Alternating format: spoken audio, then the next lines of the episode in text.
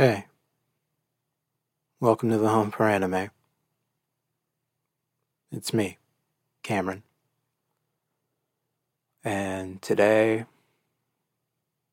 I want to give an apology because this is probably going to be a nonsensical episode to some.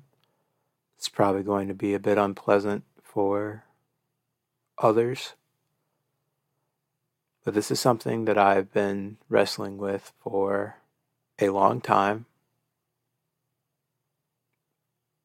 And I finally found the springboard to be able to talk about it. And if there's anyone who's going through what I'm going through, which I really hope there isn't, maybe they need to hear what I'm about to say. So, there's this movie called Final Fantasy VII Advent Children or Final Fantasy VII Advent Children Complete, which is a superior version of the film, that acts as a follow up to the video game Final Fantasy VII and its prequel Final Fantasy VII Crisis Core. To spare you the details of all the games, basically there's this guy named Cloud Strife. His party member Aerith dies after he's been mind controlled, and his other friend dies before that when he's brain poisoned. Yeah, it's weird. Final Fantasy is a weird series altogether. But um Final Fantasy VII Advent Children takes place 3 years after the original story of Final Fantasy VII, which is the first game to have come out in the compilation of Final Fantasy VII. And Cloud's in a bad place.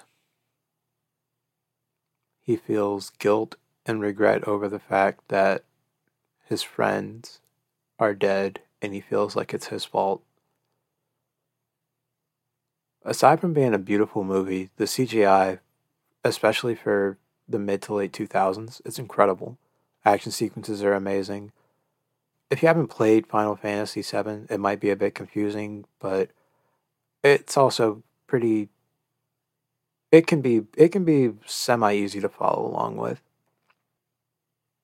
But what I wanted to touch on today in this episode is death, guilt, and grief.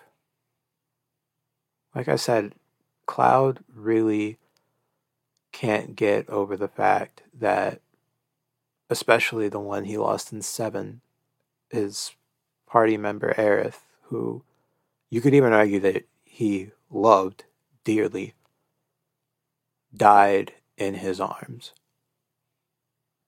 And there was nothing he could do about it.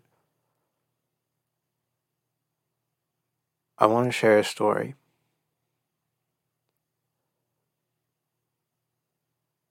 When I was a freshman in college, I made friends with this guy who was in my Brazilian Jiu Jitsu class. And he was like a ray of sunshine. He was the coolest fucking guy ever. And I admired the hell out of this guy. I mean, he was he was fucking baller.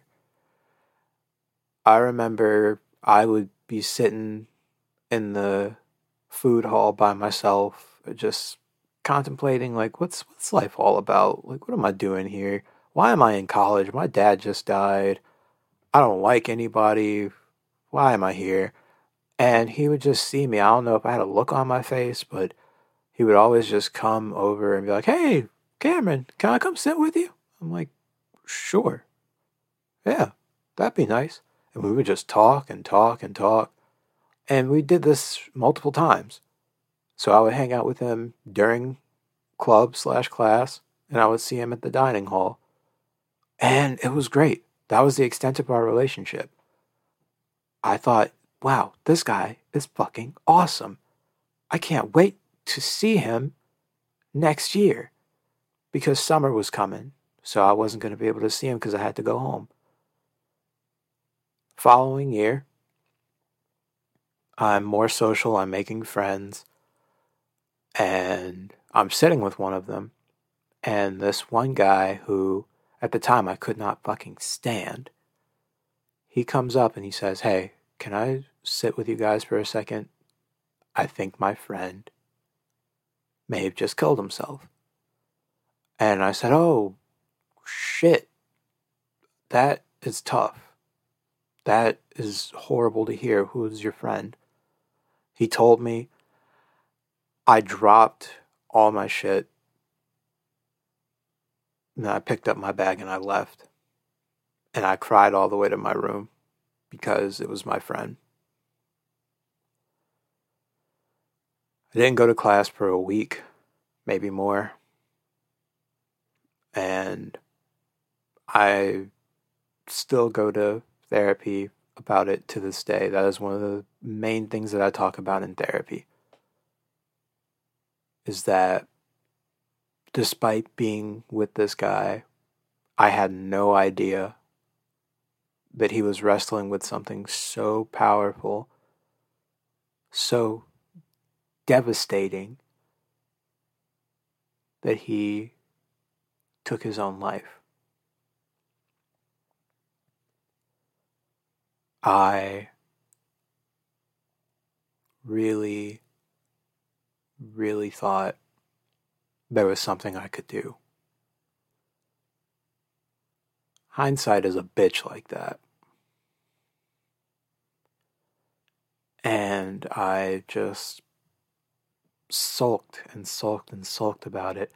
I'm to the point now, mentally, thanks to all the positive support I have from my wonderful friends and family that I am so lucky to have, and from all the therapy. There's nothing I could have done about it. I'm like Cloud. There's literally nothing that I could have done to prevent his death because I didn't know.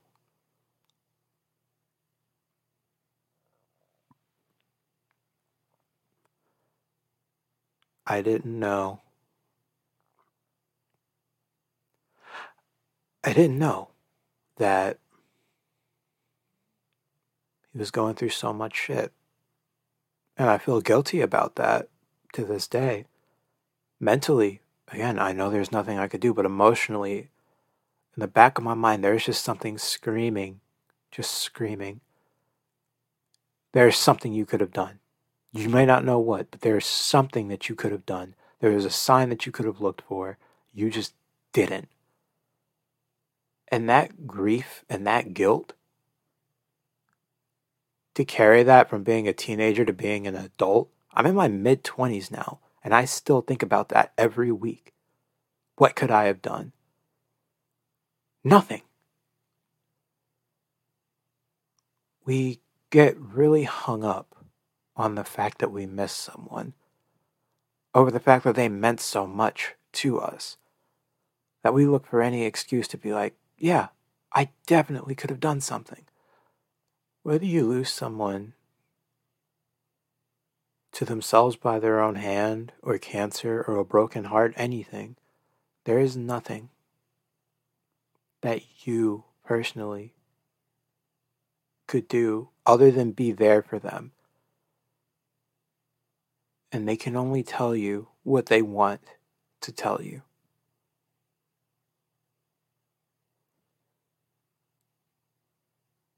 Every session that I talk about him, I feel a little bit better.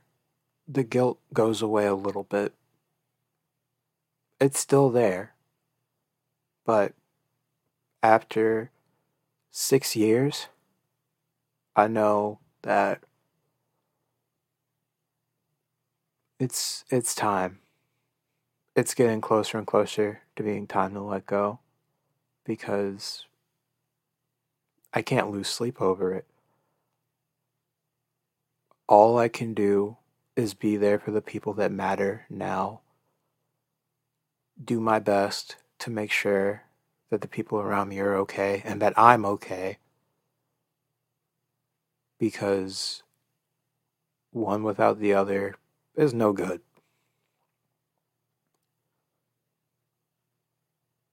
The people who we love in life, the people who matter, we need to cherish the time with them that we have.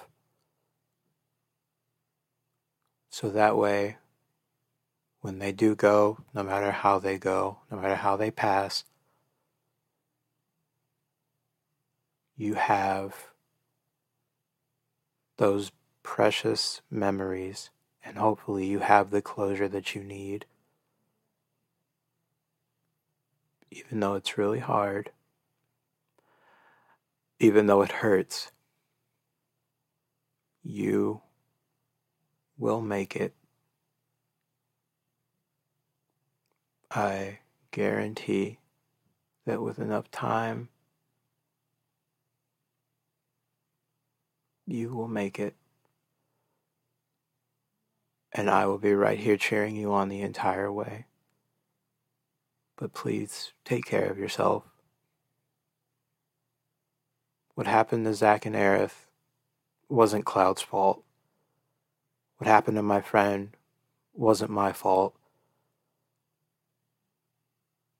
Be good to yourself. I keep saying it, but please be good to yourself. Be kind to yourself. Love yourself if you, as much as you can. Love yourself as much as you can. And love others as much as you can without getting burnt out, bent out, exhausted. You're a great person. I know that. Not just because you listen to me, even though that does help. But I know you're a great person. I know that you care. I know you have empathy, sympathy. You you are just so fucking cool.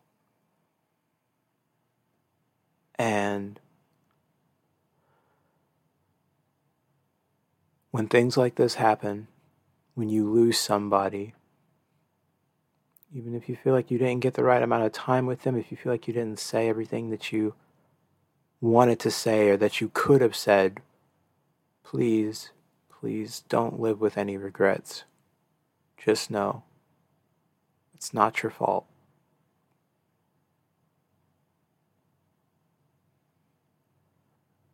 There will come a day where you and I will both know that grief takes hold of us in strange, mysterious, and powerful ways, but we can break through it. And just like Cloud figures out at the end of the movie, I know now that I'm not alone. And I hope you know that you aren't either. Because you've got me, hopefully you've got your family and friends and you've got people in the support industry who really want to help.